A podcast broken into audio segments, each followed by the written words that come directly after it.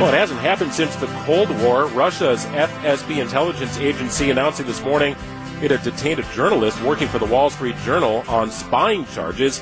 ABC's Andy Field joins us with the latest. Andy, what do we know about the journalist? Well, what we know is uh, he's, uh, I think he's 31 years old. He has um, been in Russia for quite some time. He, he uh, got there, I think, in 2017 uh, and just doing run of the mill reporting. And of course, uh, he's gotten caught up in all of what's going on in Russia because he's one of the few Western reporters that is still uh, in Russia because the State Department told most Americans to get out a long time ago. They did it again today after he was arrest- arrested and accused uh, on spying charges, uh, charges that, by the way, would carry a penalty of up to 20 years in prison. Now, the Wall Street Journal, um, who he works for, uh, Evan uh, Gershkovich, the reporter, uh, denies that he's doing any spying, and certainly the State Department denies that as well. But the problem here is he's already had his first court appearance without any American representation because when these types of things happen, there's a treaty between the United States and Russia uh, that allows uh, embassy officials, if, if it was someone from Russia here in the United States, or U.S. embassy officials there to meet with uh, the person who's arrested to help provide some sort of uh, backup or background uh, to make sure that they get proper representation. Now, here's the interesting part. Just two days ago, Gershkovich published this article, and none of this is going to shark you or your listeners. In fact, I don't think you even needed to be in Russia to report these things. Here's what he wrote in a piece in the Wall Street Journal.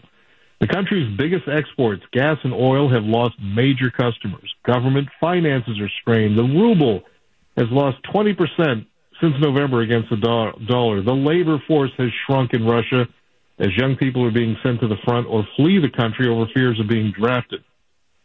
None of this stuff is is uh, groundbreaking reporting. Uh, this is stuff that we already know here in the United States, just from other sources inside that country. So is this in retaliation for that article? We don't know the answer to that. We also don't know what information they have that Gershkovich was actually stealing any state secrets. And then what impact is this going to have, you know, every single step along the way in the Russia Ukraine situation? Every time Russia kind of raises its head and either has a conversation with China or somehow interacts with an American drone, uh, I got to think this is also going to exacerbate and make these these relations more tense? Well, it, it, it, I don't know that they can get any more tense. Mean, it's about as tense as it's been since uh, the Cold War ended uh, 30, 40 years ago.